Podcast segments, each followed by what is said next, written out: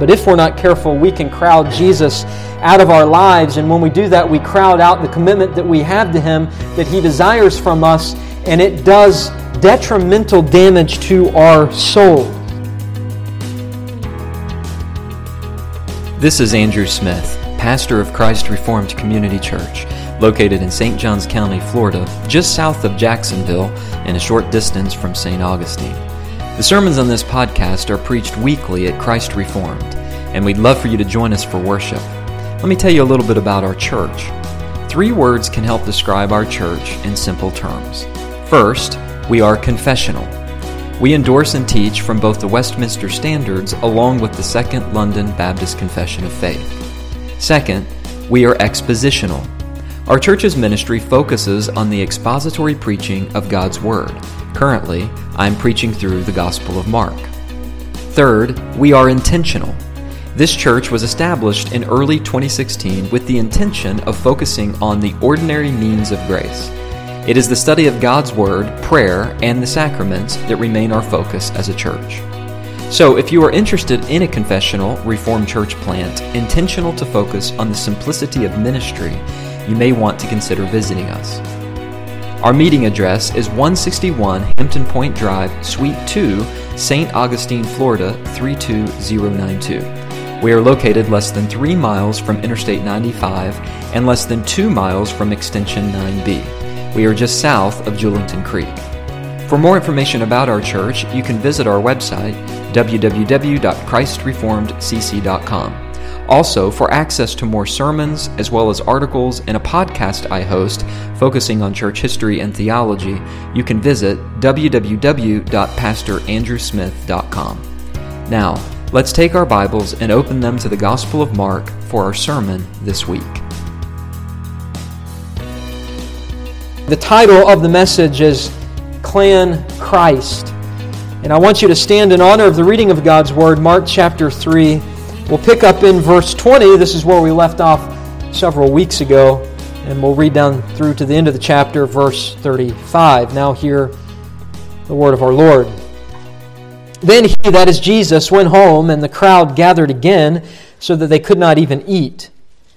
And when his family heard it, they went out to seize him, for they were saying, He is out of his mind.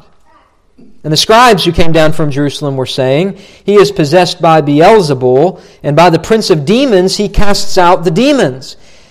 And he called them to him and said to them in parables, How can Satan cast out Satan? If a kingdom is divided against itself, that kingdom cannot stand. And if a house is divided against itself, that house will not be able to stand. And if Satan has risen up against himself and is divided, he cannot stand, but is coming to an end. But no one can enter a strong man's house and plunder his goods unless he first binds the strong man. Then indeed he may plunder his house. Truly I say to you, all sins will be forgiven the children of man, and whatever blasphemies they utter. But whoever blasphemes against the Holy Spirit never has forgiveness, but is guilty of an eternal sin. For they were saying, he has an unclean spirit. And his mother and his brothers came, and standing outside, they sent to him and called him. And a crowd was sitting around him, and they said to him, Your mother and your brothers are outside seeking you. And he answered them, Who are my mother and my brothers? And looking about at those who sat around him, he said, Here are my mother and my brothers. For whoever does the will of God, he is my brother and sister and mother. This is the word of our God. Please be seated.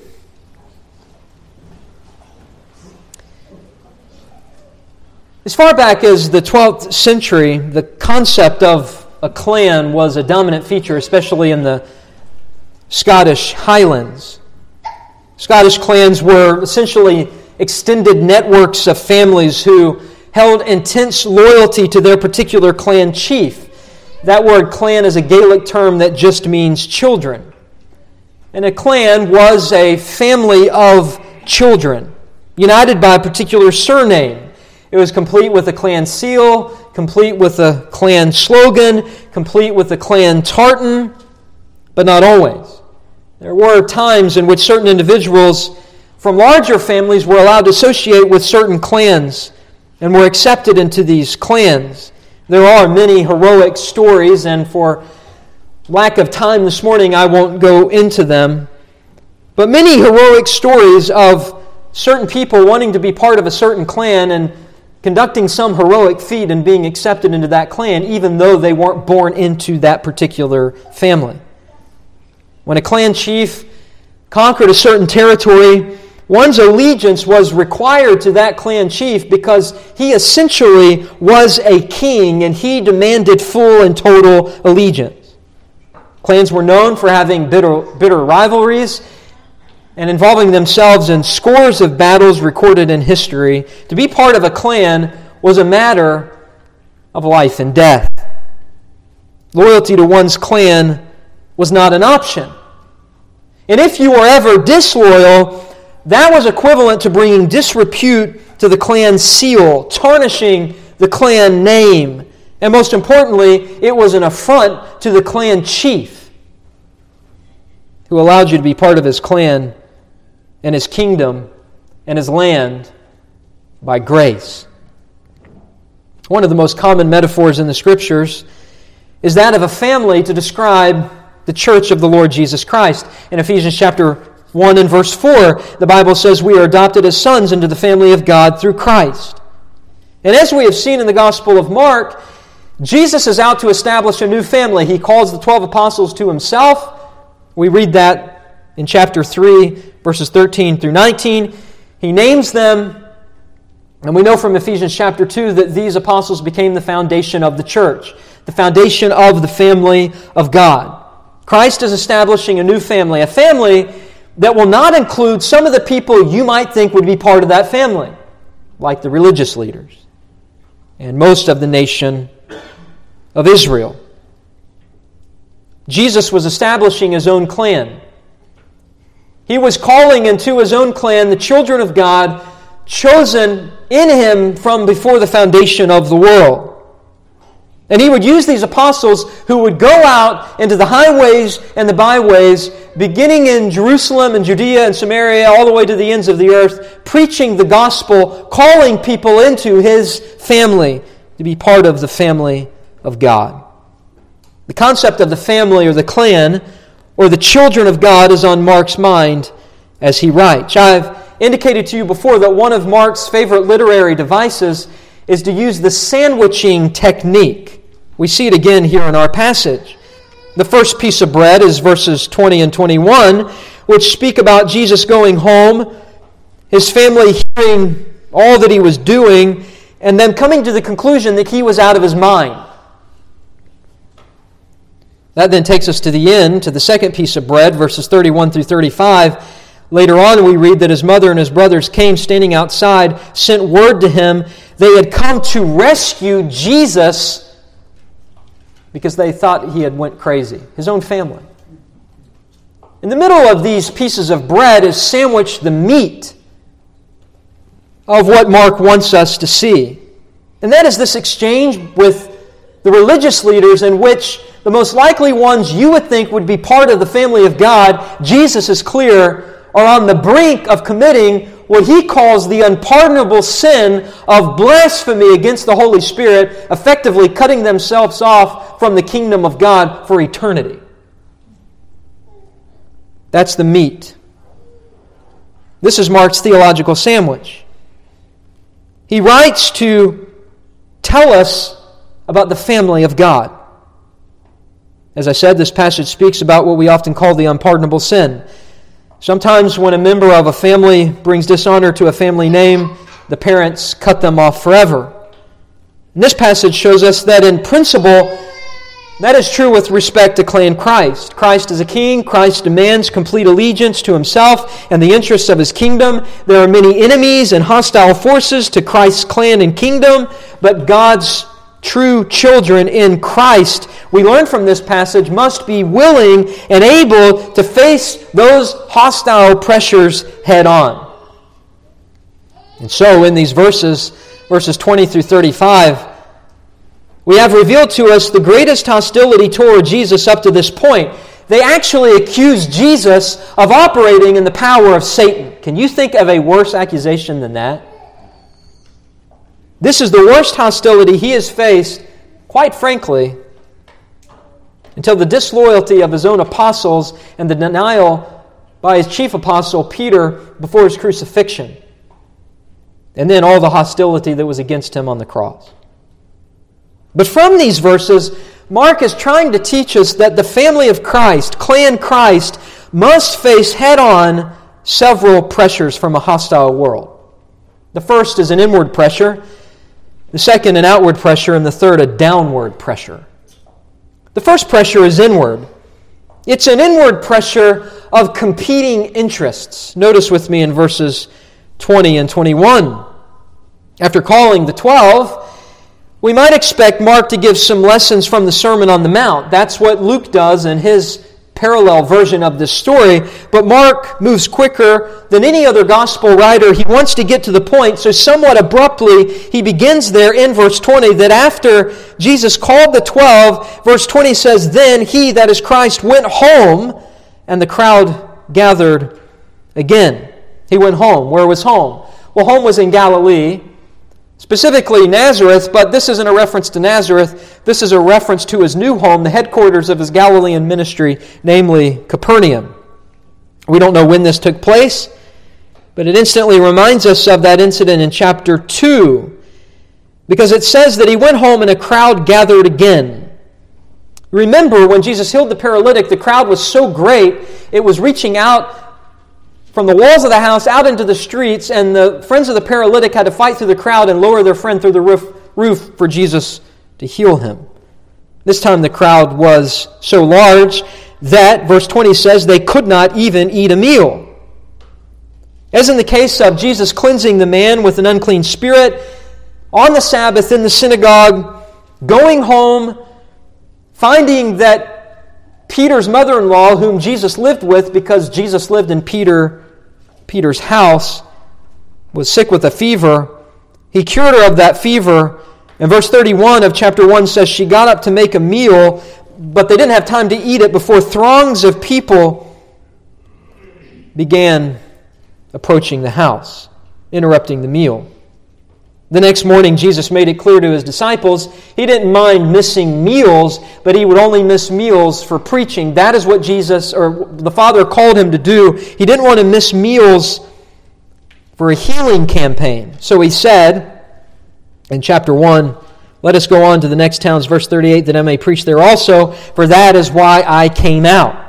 Jesus' ministry always being interrupted by the crowds and apparently, the news of this event spread to Nazareth, where Jesus' family is located, because, notice verse 21, and when his family heard it, they weren't in Capernaum, but they heard about it, they went out to seize him. For they were saying, He is out of his mind. His family obviously refers to his immediate family, Joseph now being dead, Mary, Jesus' brothers, Jesus' sisters. We know that because verse 31 says that later in this passage, then his mother and his brothers arrived. If you're using a King James translation, it will translate the ambiguous Greek phrase hoi par autou as Jesus' friends. And perhaps Jesus' friends in Nazareth were the ones that told the family what Jesus was doing, but the family, clearly, later in the passage, are the ones who come for the rescue operation. In any event, they were saying clearly here, he is out of his mind. Let's go seize him. Let's go take custody of him. Literally, that word means to arrest him. It's the same word that is used to describe John the Baptist being arrested and later Jesus being arrested. Their plan was clear. They're going to leave Nazareth, they're going to go to Capernaum, they're going to take Jesus by force and get him out of the mess he's gotten himself into. They're going to bring him back to his normal senses and the normal responsibilities as the now head of this family, as the oldest son, and the one who needs to go back about the business of being a carpenter. This is nothing short of a family intervention, and it was rooted in likely several reasons, all of which found their heart and soul in their belief, as verse 21 says, that he was out of his mind. Ekstemi. It means to be insane, to be mad. They thought Jesus had gone mad. It reminds us of the time Paul stood before King Agrippa and Festus the Roman governor of Judea, to defend himself. And as he gave testimony regarding his Christian conversion, Festus interrupted him and said, Paul, you are beside yourself. Much learning has driven you mad. You're crazy. Something is wrong up here. That's what the family of Jesus thought about Jesus at this point. Now, they were wrong for thinking this about Jesus, obviously, but you can sympathize with them a little bit, I think. Jesus, after all, was a radical. He was saying radical things. He constantly placed his life in jeopardy. At this point, I think Jesus' own family wanted to rescue him from the danger they saw him in, but the reality is, is that they actually were in a very dangerous spot because their idea that he was insane wasn't too far off than how the religious leaders viewed Jesus, and that was he was insane because he was possessed by demons. Many of them were saying, John 10 20 says, he has a demon and is insane. They loved him. They wanted to confront him and his harmful behavior as they saw it. Perhaps they wanted to rescue him from the religious leaders who he constantly collided with and had the political authority to arrest him. Perhaps they wanted to rescue him from his bad health. The passage says Jesus couldn't even eat a meal without being interrupted. He certainly didn't have proper sleep. We can think of other basic necessities. The Son of Man had nowhere to lay his head at times through an intense preaching, teaching, healing ministry. Luke 6, 6.12 says that word spread that he was staying up all night in prayer to his Father. They wanted to rescue him, perhaps not only from the religious leaders and from his own health, but also from the crowds who were so large they pressed in around him. We saw this in chapter 3 and verse 9. They were so large they pressed around him that they would crush him unless he got in a boat in water and preached from that, using the water as a buffer to get away from the crowd. Perhaps they wanted to rescue him from the riffraff of tax collectors and prostitutes. Chapter 2, verses 15 and 16. And what kind of low lives were those hanging out with our son, our brother? But most of all, they wanted to rescue themselves from the trouble and inconvenience his busy life, which was immensely controversial, brought upon them. We know from John 7 5 that even his own brothers were not believing in him at this point. Later, they would come to embrace the Messiah along with his sisters, but that was after the resurrection. Jesus has to appear to one of his own physical brothers, James, to convince him.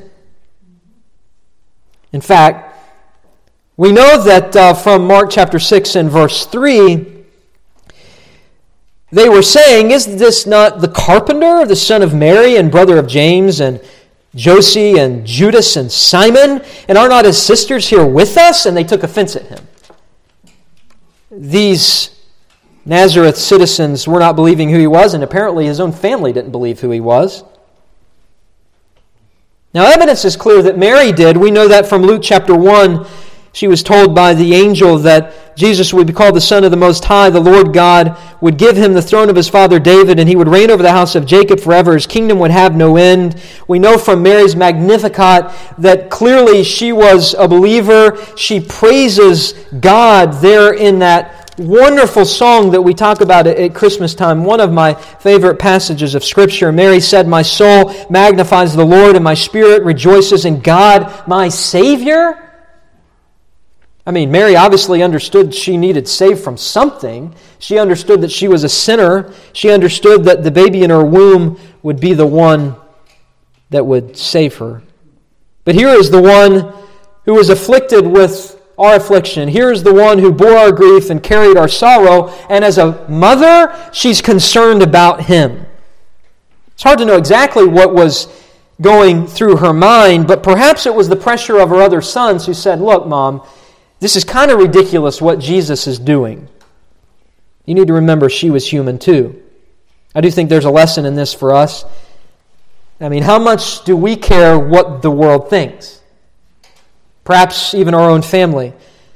Those closest to us, maybe a spouse, maybe children, maybe parents, think that we're too radical. I mean, how far do you want to go in your commitment to Christ? How far do you want to go in commitment to His teachings, to His Word, to His demands? A disciple is a learner, one who follows Christ, one who listens to Christ.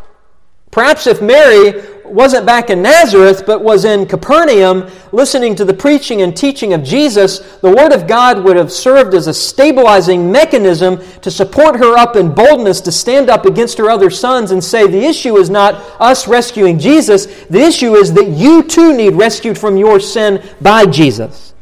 Let's go hear him preach.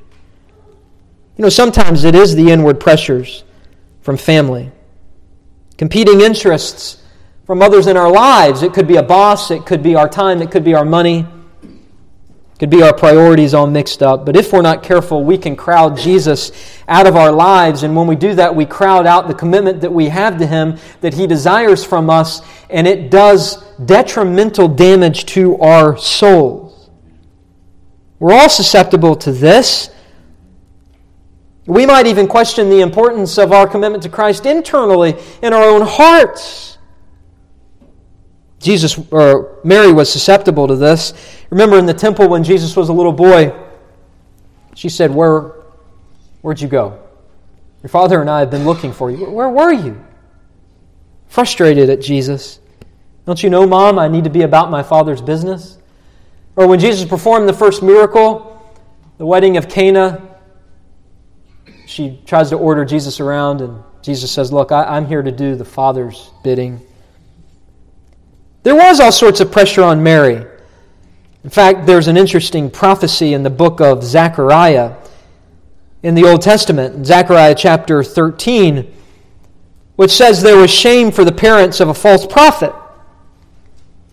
If anyone again prophesies, Zechariah 13:3, his father and mother who bore him will say to him, you shall not live, for you speak lies in the name of the Lord. And his father and mother who bore him shall pierce him through when he prophesies. On that day, every prophet will be ashamed of his vision. When he prophesies, he will not put on a hairy cloak in order to deceive, but he will say, I am no prophet. I am a worker of the soil. I am a man sold in my youth. Shame. Most fearful thing for the parent of a prophet in Old Testament Israel was that their son would say something false and bring shame to the family. I don't think Mary was at that point. She was a believer, but she naturally did not want her son accused of being a false prophet, right? But commitment to Jesus demands everything.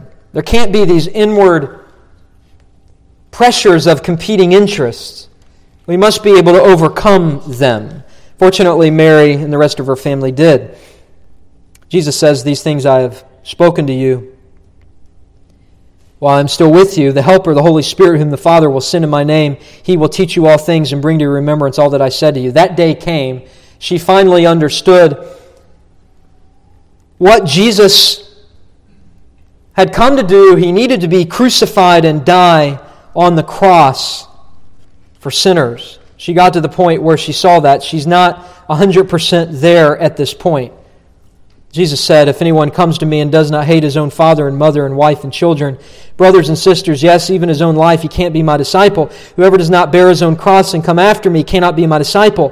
For which of you, desiring to build a tower, does not first sit down and count the cost, whether it has enough to complete it? Otherwise, when he has laid a foundation, and is not able to finish, all who see it begin to mock him, saying, This man began to build and was not able to finish. Or what king going out to encounter another king in war will not sit down first and deliberate whether he is able with 10,000 to meet him who comes against him with 20,000? And if not, while the other is yet again way off, he sends a delegation and asks for terms of peace. So therefore, any one of you who does not renounce all that he has cannot be my disciple. That was the commitment level that Jesus was calling his followers to. This new society, being built on the foundation of the apostles, would require a commitment. And even physical Jews who were leaders of Israel were not granted automatic entrance. And catch this, even those physically related to Christ were not granted immediate entrance. Salvation is by grace alone, through faith alone, in Christ alone.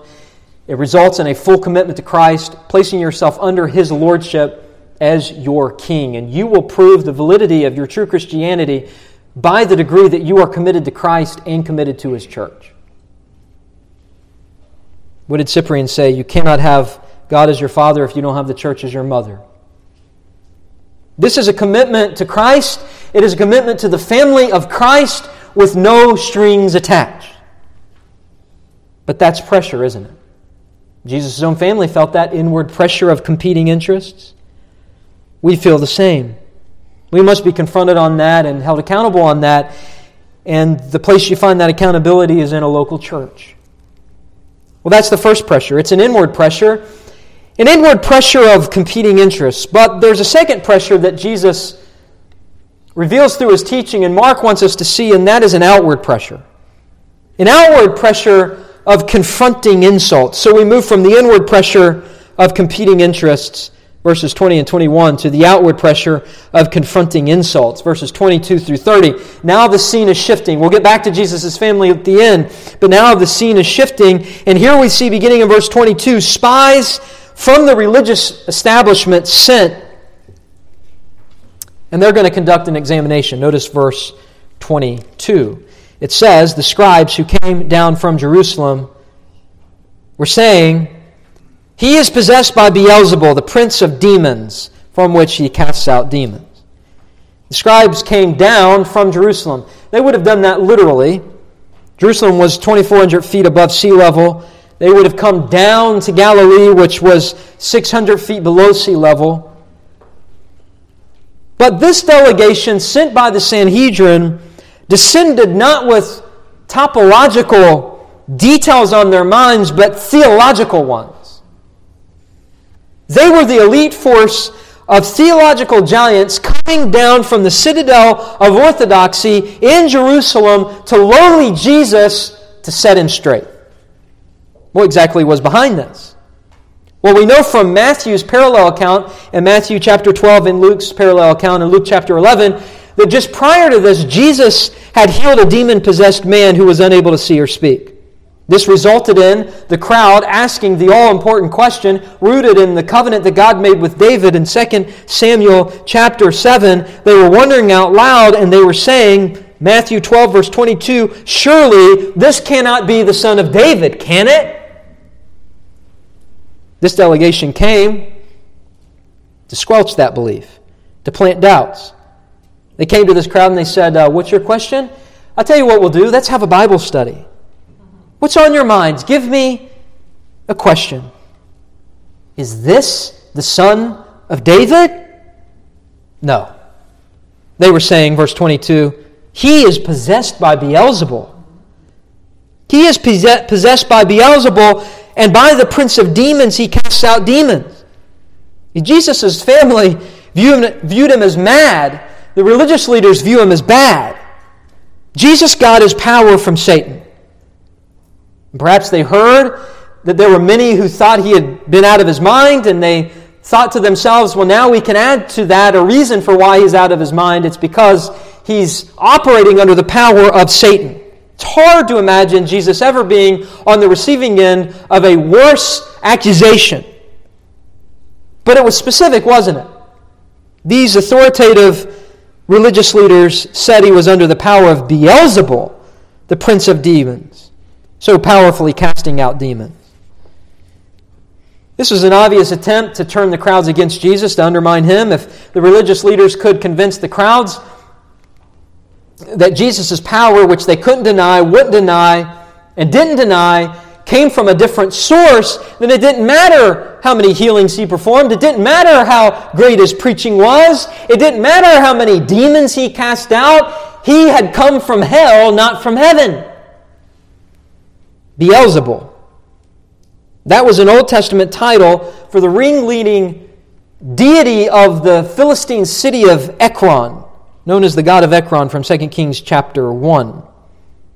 In an, in an effort to mock the false god Baal, the Israelites used a play on words and called Beelzebul Beelzebub because Beelzebub meant Lord of the flies, or get this, Lord of the dung heap, because that's what flies are attracted to, is dung.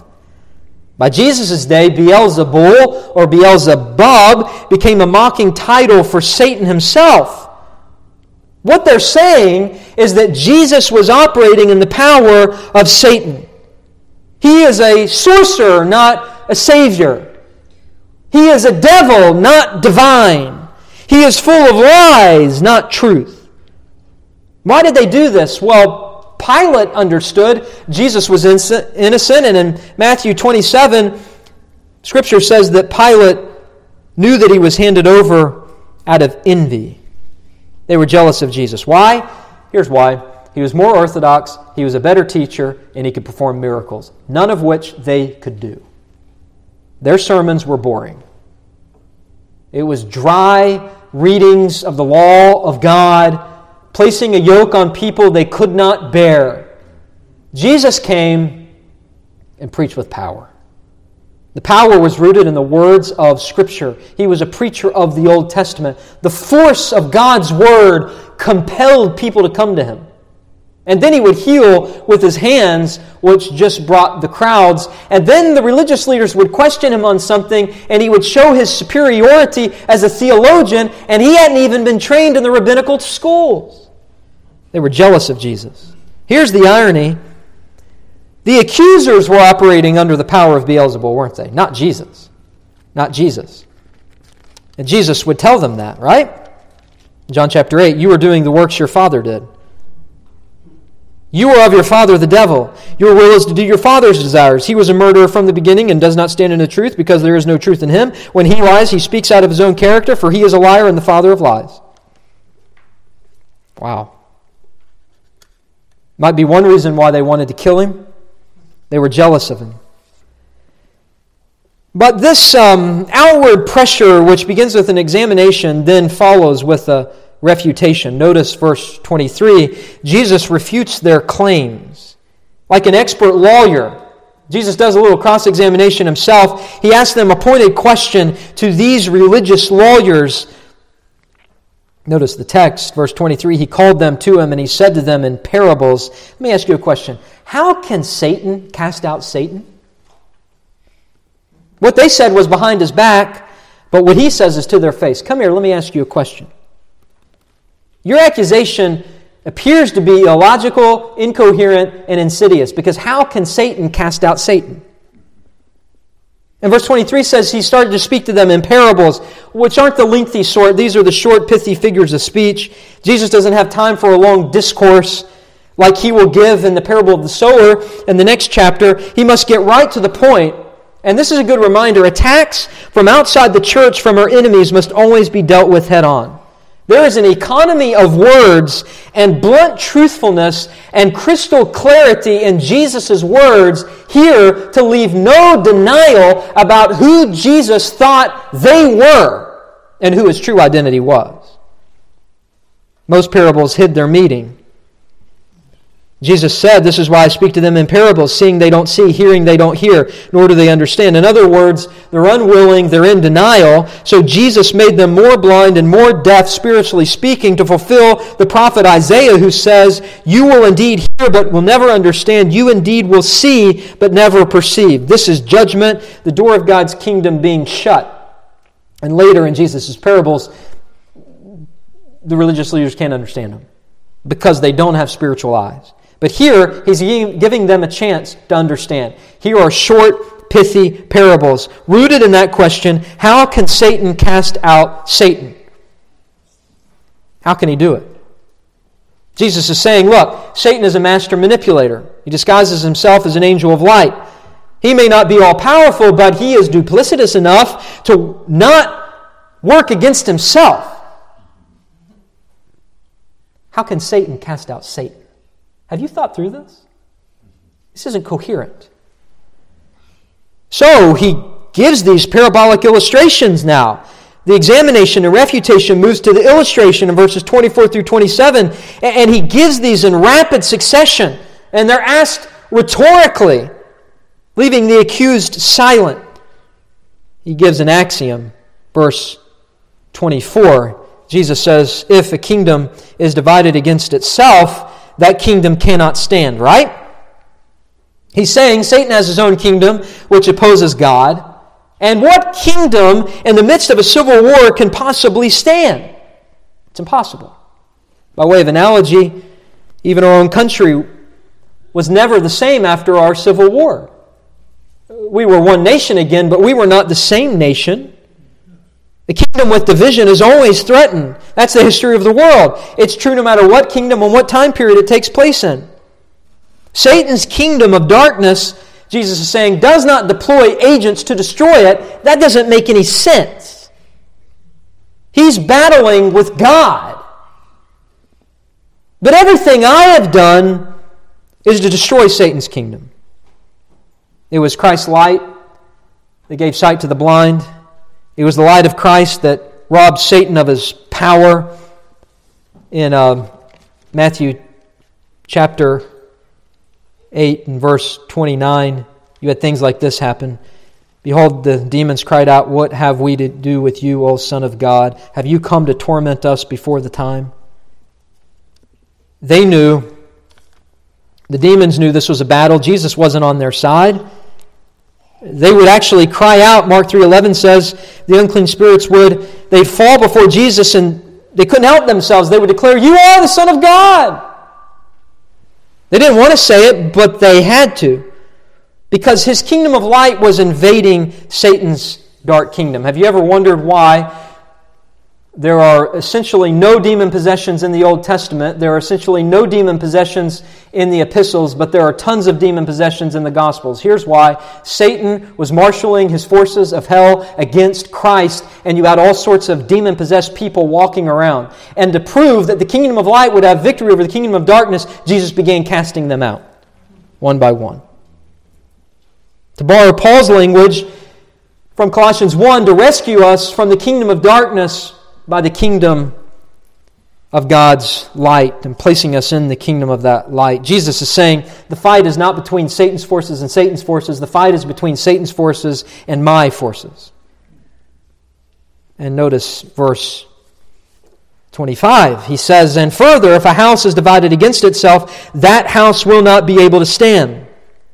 This is the imagery of a royal house. Even today, if you've watched the news, the royal family of Great Britain witnesses brother against brother, literally. If you know the history of England, uh, you will know that is the history of England, going all the way back to the Plantagenet kings. Always controversy, always conflict, always civil war. This is true with every royal house, and Jesus uses that division within a royal house as another axiomatic example of their religious charge. If a house is divided against itself, that house will not be able to stand. A family opposing itself will always break apart. There won't be unity. So let me ask you again how can Satan cast out Satan? It's not what's happening. And then he tops off these illustrations with a more lengthy parabolic illustration in verses 26 and 27, which really explain what he's getting at. Notice your Bibles. I love this. Jesus says, And furthermore, if Satan has risen up against himself and is divided, as you say, he cannot stand but is coming to an end. He's defeating himself.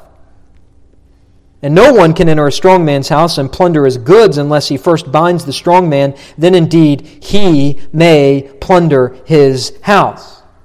In other words, if uh, a burglar wants to rob a homeowner, he first needs to find a way in, then he needs to tie that homeowner up so he can steal what he wants. We're in the process of putting a security system in the church. What are the ways people can get in? What are the ways people can get out? We want to prevent ways of people getting in so they can't steal our stuff, right? You probably, probably have a security system at your house. Simple illustration. Here's the point Jesus' power over Satan's demon spirits by casting them out was proof positive of the exact opposite of what the religious leaders were claiming that he was operating under the power of Satan. No, that was proof that he was defeating Satan's kingdom. And I think that Jesus, I can't prove this, but I think Jesus had a, an Old Testament passage on his mind Isaiah chapter 49. We've gone back to this time and time again. Isaiah chapter 49. I don't think I pointed out these verses before, but verse 24 of Isaiah 49 says, Can the prey be taken from the mighty, or the captives of a tyrant be rescued? For thus says the Lord, even the captives of the mighty shall be taken, and the prey of the tyrant be rescued. For I will contend with those who contend with you, and I will save your children.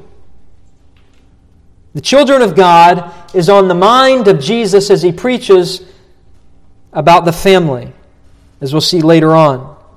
Is it possible for captives of a mighty ruler, a mighty king, to be taken, to be rescued?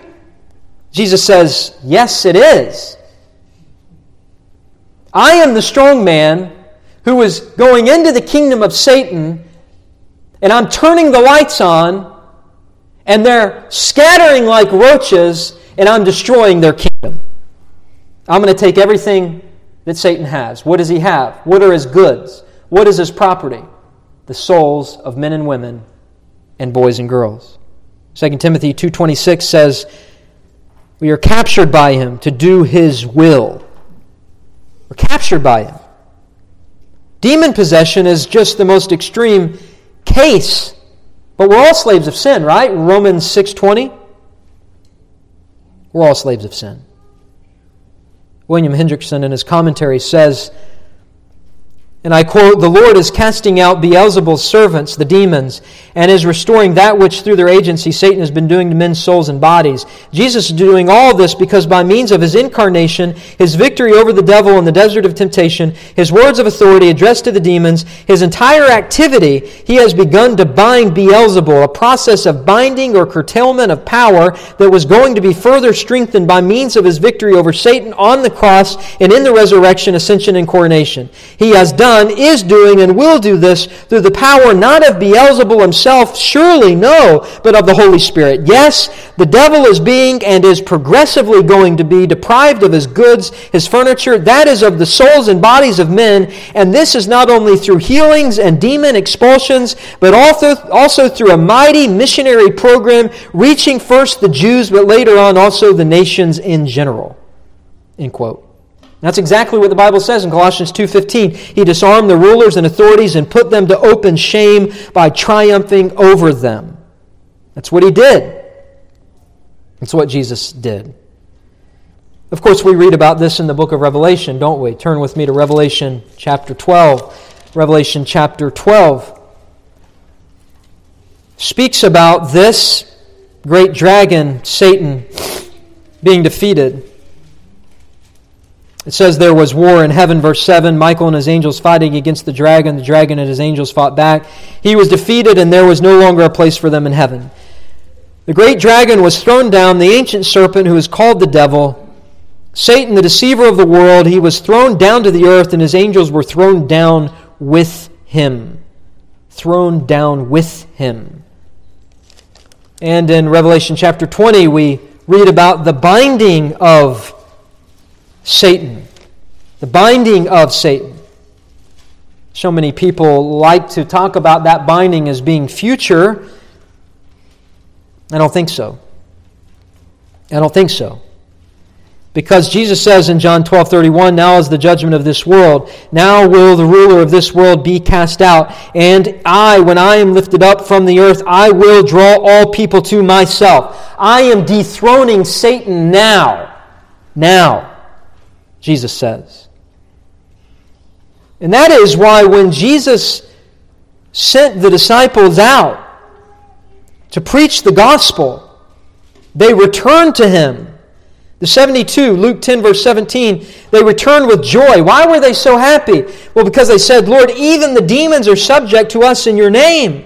And he said to them, I know, I saw Satan fall like lightning from heaven the fall of Satan was like the fall of Hitler during World War II. He could hide in his bunker all he wanted. The Allies were coming. He was done. He was done. He would be defeated. Jesus is saying, Look, how can Satan cast out Satan? What you're saying is ridiculous. I came to destroy Satan. I came to destroy him. Hebrews tells us, Since therefore the children share in flesh and blood, he himself likewise partook of the same things, that through death he might destroy the one who has the power of death, that is, the devil, and deliver all those who through fear of death were subject to lifelong slavery. That's you and I. Jesus is the strong man. He goes into the royal house of Satan, binds him, takes back what rightfully belongs to him. All of those exorcisms were simply illustrations of what God was doing through Christ on a grand scale with you and I, delivering us. But this outward pressure of confronting insults not only involves an examination and refutation and illustration, but now the knockout punch. Jesus gives an exhortation. Notice verses 28 through 30. This gives to us one of the most solemn warnings ever recorded in Scripture. And I will tell you that from time to time in the ministry, for several hours on end, I have counseled professing Christians who were fearful they were guilty of committing the unpardonable sin of which this passage addresses. In those moments, and maybe you're here today and you're one of those people, I want to tell you.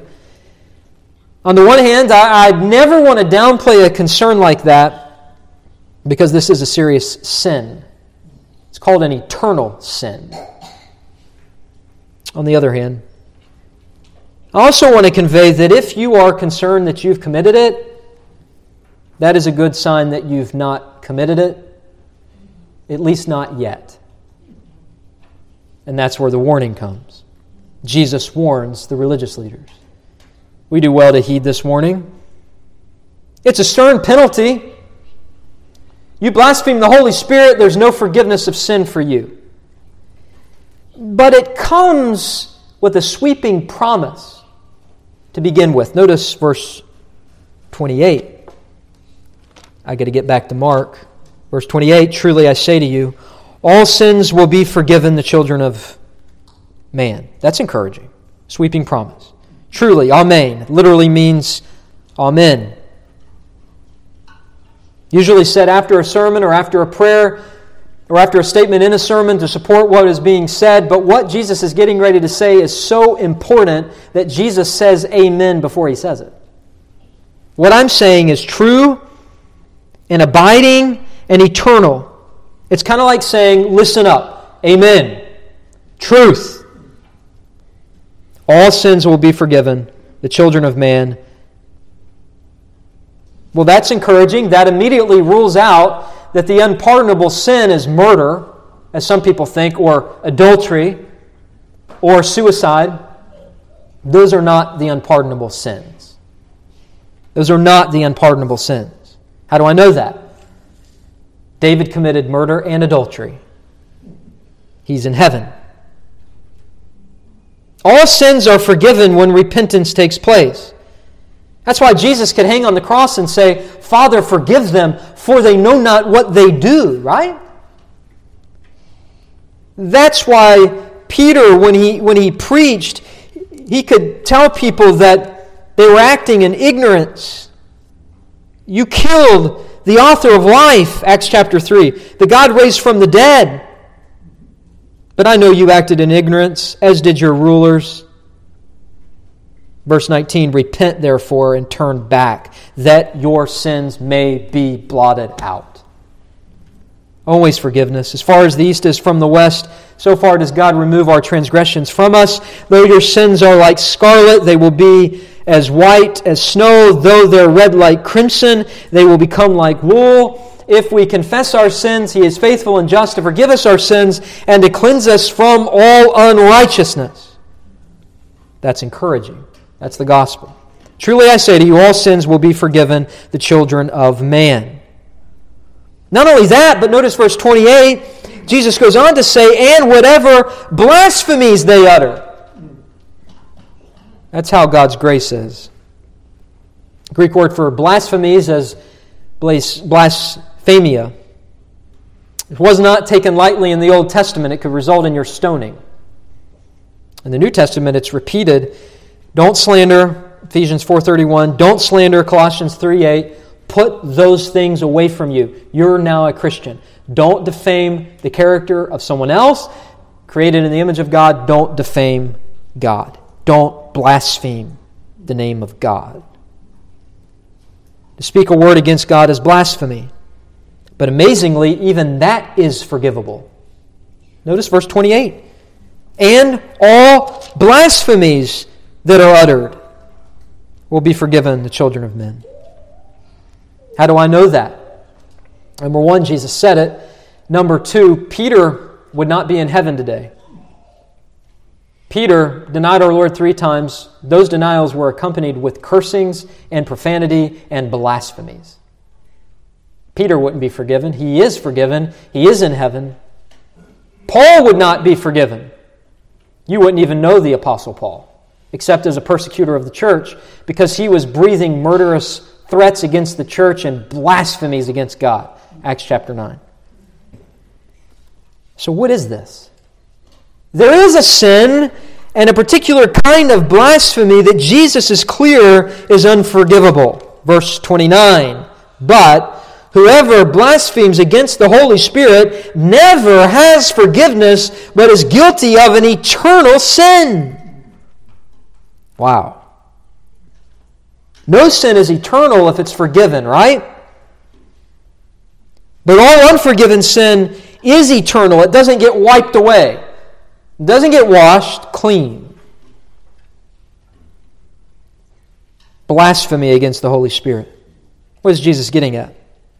Well, you remember it was the Spirit, not Satan, that empowered Jesus from the very beginning of his life, going all the way back to his birth. An angel answered Mary, The Holy Spirit will come upon you, the power of the Most High will overshadow you. Therefore, the child to be born will be called Holy, the Son of God.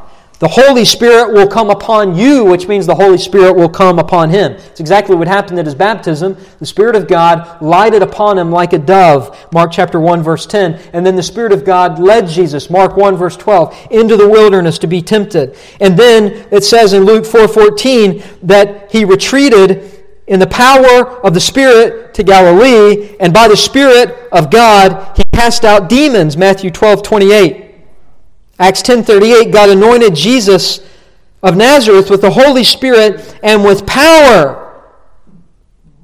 And even the author of Hebrews tells us that the blood of Christ offered came through the power of the eternal Spirit. Hebrews 9:14. Everything about Jesus' ministry was empowered by the Holy Spirit. He was fully submissive to his Father. I came not to do my own will, but the will of him who sent me, and in full submission to the Spirit. So, what is this sin of blaspheming the Holy Spirit? Well, Mark provides a clue in Mark 3 and verse 30. Mark tells us the reason Jesus says there's a sin that can't be forgiven, which is blasphemy against the Holy Spirit, is because, Mark says, verse 30, they were saying, he has an unclean spirit, not the Holy Spirit. We do a disservice to the Spirit when we honor the Father and we honor the Son and we don't honor the Spirit. Jesus is saying, You can talk about me all you want bad, don't talk about the Spirit because the Spirit and the Father and Christ are one. Everything Jesus did was in the power of the Spirit. Overwhelming evidence. Not in the power of Satan, as they said. So the unpardonable sin is blaspheming the Holy Spirit. Jesus would even say this. This is this is really interesting in Matthew chapter 12, verse 32. Whoever speaks a word against the Son of Man will be forgiven. But whoever speaks against the Holy Spirit will not be forgiven, either in this age or in the age to come. One less aware of Christ's divine power can be forgiven, even when they blaspheme, so long as they repent. But that wasn't the religious leaders.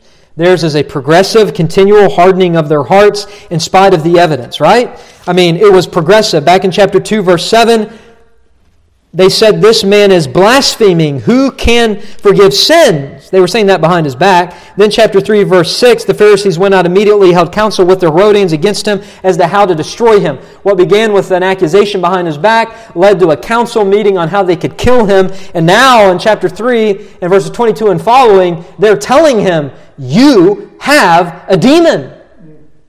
You're satanic. They aren't repenting, they're accusing. They're not softening their hearts, they're hardening them. They are on the brink of no return They have just about crossed the line.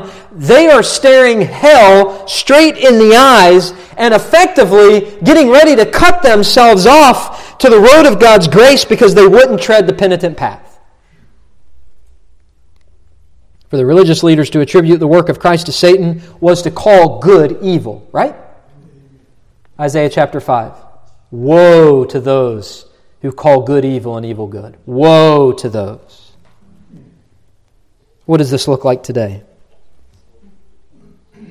Certain sign that you are in danger of committing the unpardonable sin involves this a persistent pattern of resisting Christ, gone on long enough that you then begin to treat him, view him, and speak of him as if he is evil and not good. It's the great sin of this generation. Victimology, it's not my problem, it's God's problem. Jesus is not your problem, He's your solution. Victimology of our day will send many to hell. Many are guilty today of the unpardonable sin. They're leaving the church in groves.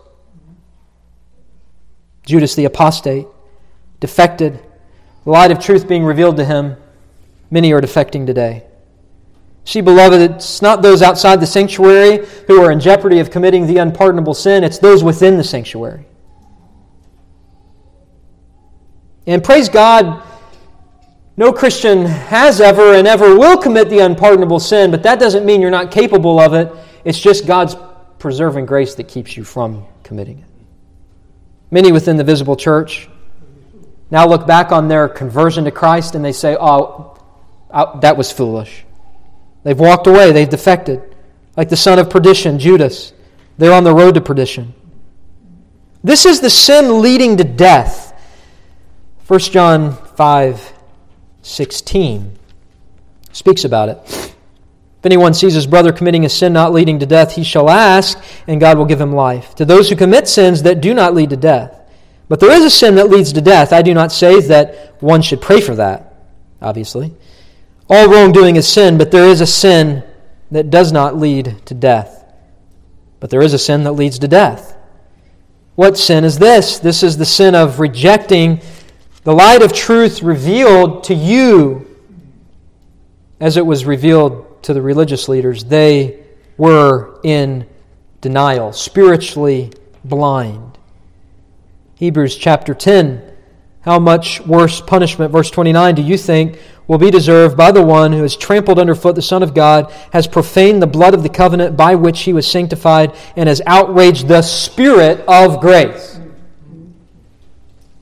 Don't insult Spirit of grace. Children, don't insult the Spirit of grace. Your parents preach to you the gospel. God commands you to repent and believe. Parents preach you the gospel because they love you. Don't insult the Spirit of grace, profane the blood of the covenant by which you've been sanctified because you're part of a godly home. You've been set apart from the world and privileged. How many people walk away from their home, from their church, and how many parents brush it off like it's not a big deal? That's the unpardonable sin. It's an eternal sin. Hebrews 6, verse 4 For it is impossible, in the case of those who have been once enlightened, who have tasted the heavenly gift, and have shared in the Holy Spirit They've tasted the goodness of the Word of God, the powers of the age to come, and have then fallen away. It is impossible to restore them again to repentance, since they are crucifying once again the Son of God to their own harm and holding him up to contempt. Oh, yeah, I used to believe that, not anymore. Such a warning is real. Repentance is the only thing that solves that blasphemy against the Holy Spirit. But those who actually commit blasphemy of the Holy Spirit will never repent. They've reached the point of no return. It's mocking what the Spirit has revealed through Christ and in Christ. I would just tell you to make sure you stay in the Word of God, make sure you stay under the Word of God, because that produces conviction. Conviction produces repentance, repentance, protection from this sort of blasphemy. Keeping short records of sin be insensitive to the consequences of sin and the shame that you can bring upon the church and upon the Son of God? For what? To walk away from the blessings of God's grace in your life? It's the most tragic thing ever. This outward pressure of confronting insults is something that is still facing the church today. The church faces pressure to be politically correct, pressure for theological tolerance, but the church must stand strong. True Christians won't compromise. They will unashamedly stand against these pressures of the world, no matter how unpopular it is to be a follower of Christ, and no matter how much it may cost you.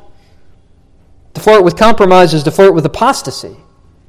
To flirt with apostasy could lead you to committing the unpardonable sin. No, the church is not perfect.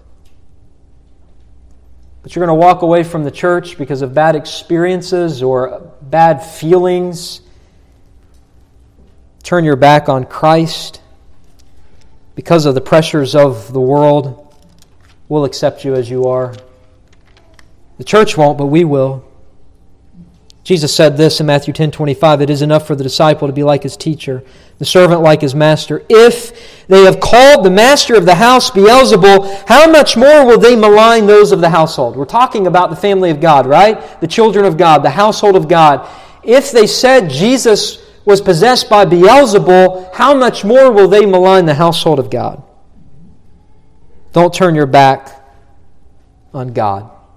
Don't give in to the pressure. Don't play with the fire of the unpardonable sin. Find a church, commit yourself to it, sit under the Word of God, and pray that God's preserving grace will keep you from blaspheming the light of truth revealed to you. But now we come to the end of all of this.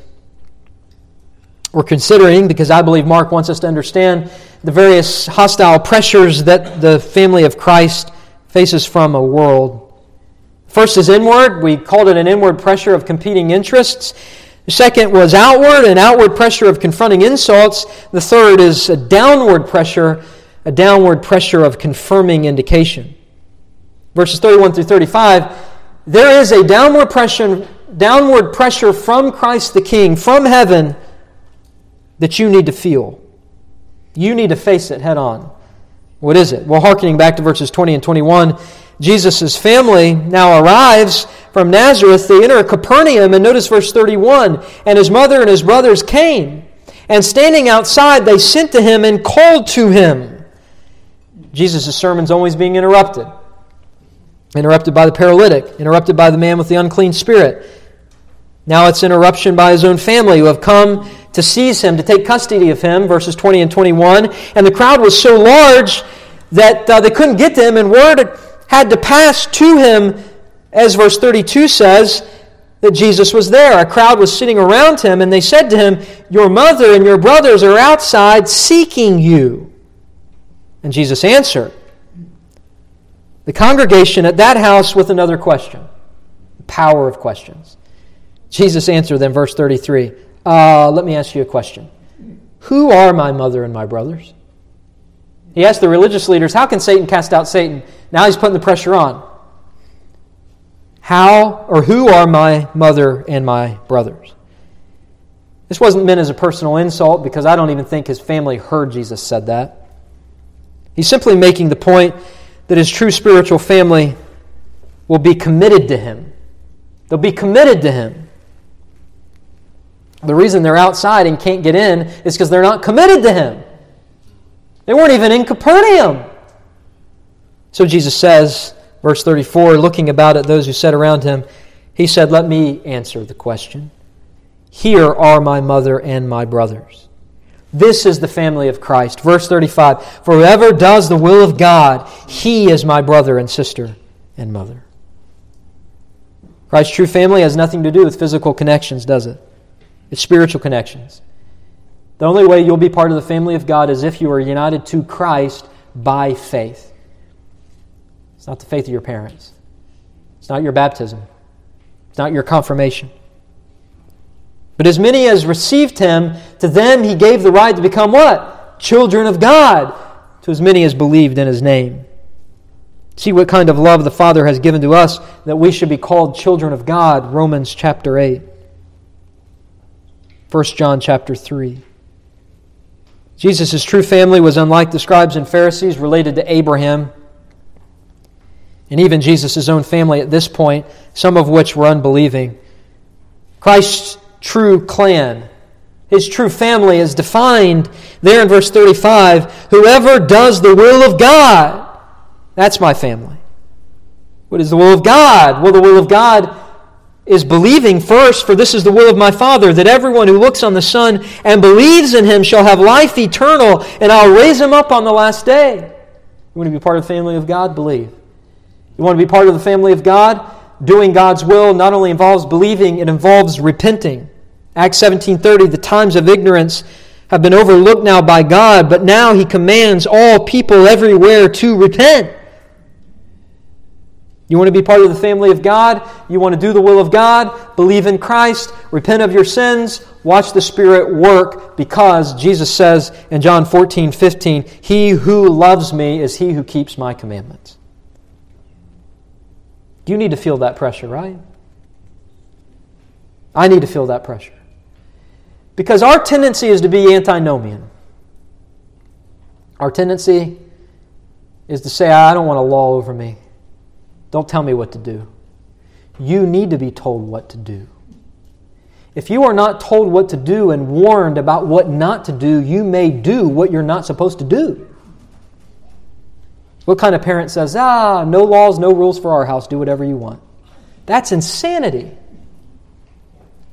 How much more in the spiritual house of God? It's impossible to be part of the clan of Christ apart from complete allegiance. That's the point.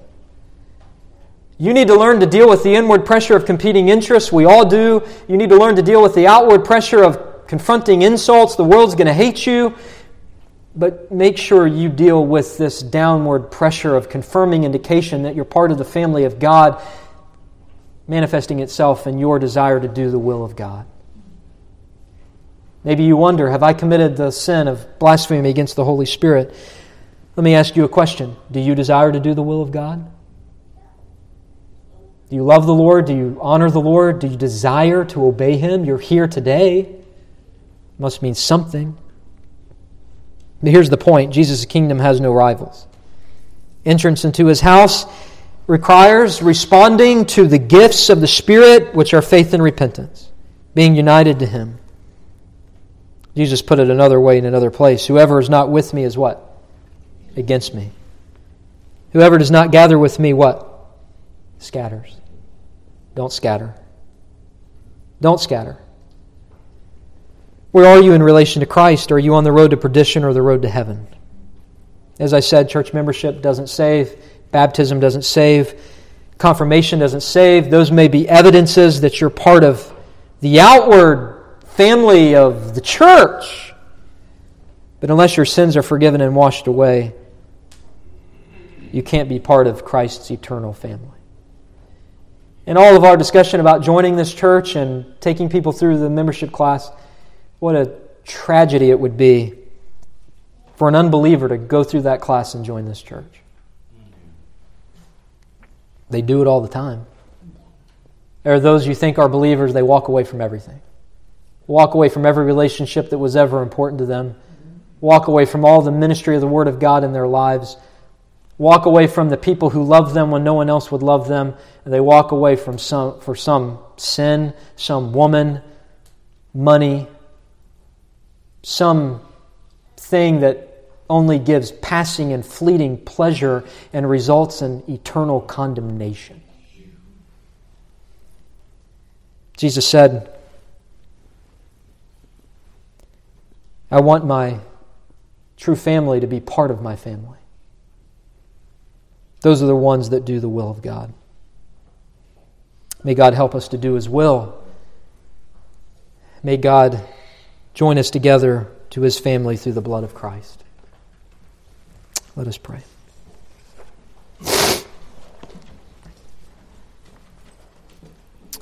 Father, your word is so convicting.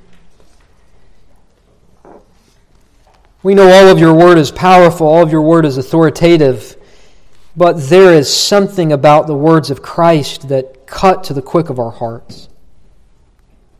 There is just something about the preaching of Christ, the teaching of Christ that compels us. The way he asked questions, the way that he confronted sin,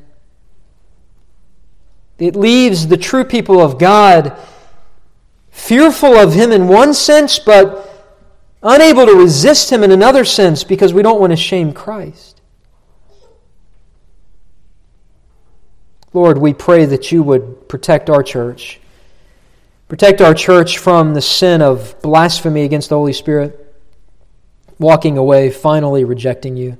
Preserve us by your grace. Keep us near to you. Bless us as we walk through church membership. May the commitment be strong, may the commitment be real, and may people count the cost. May they understand their commitment to you involves a commitment to your church. Lord, we pray now as we sing this hymn of response that we would understand what it means in the sweetness of trusting in Jesus. We pray these things in his blessed and holy name. Amen.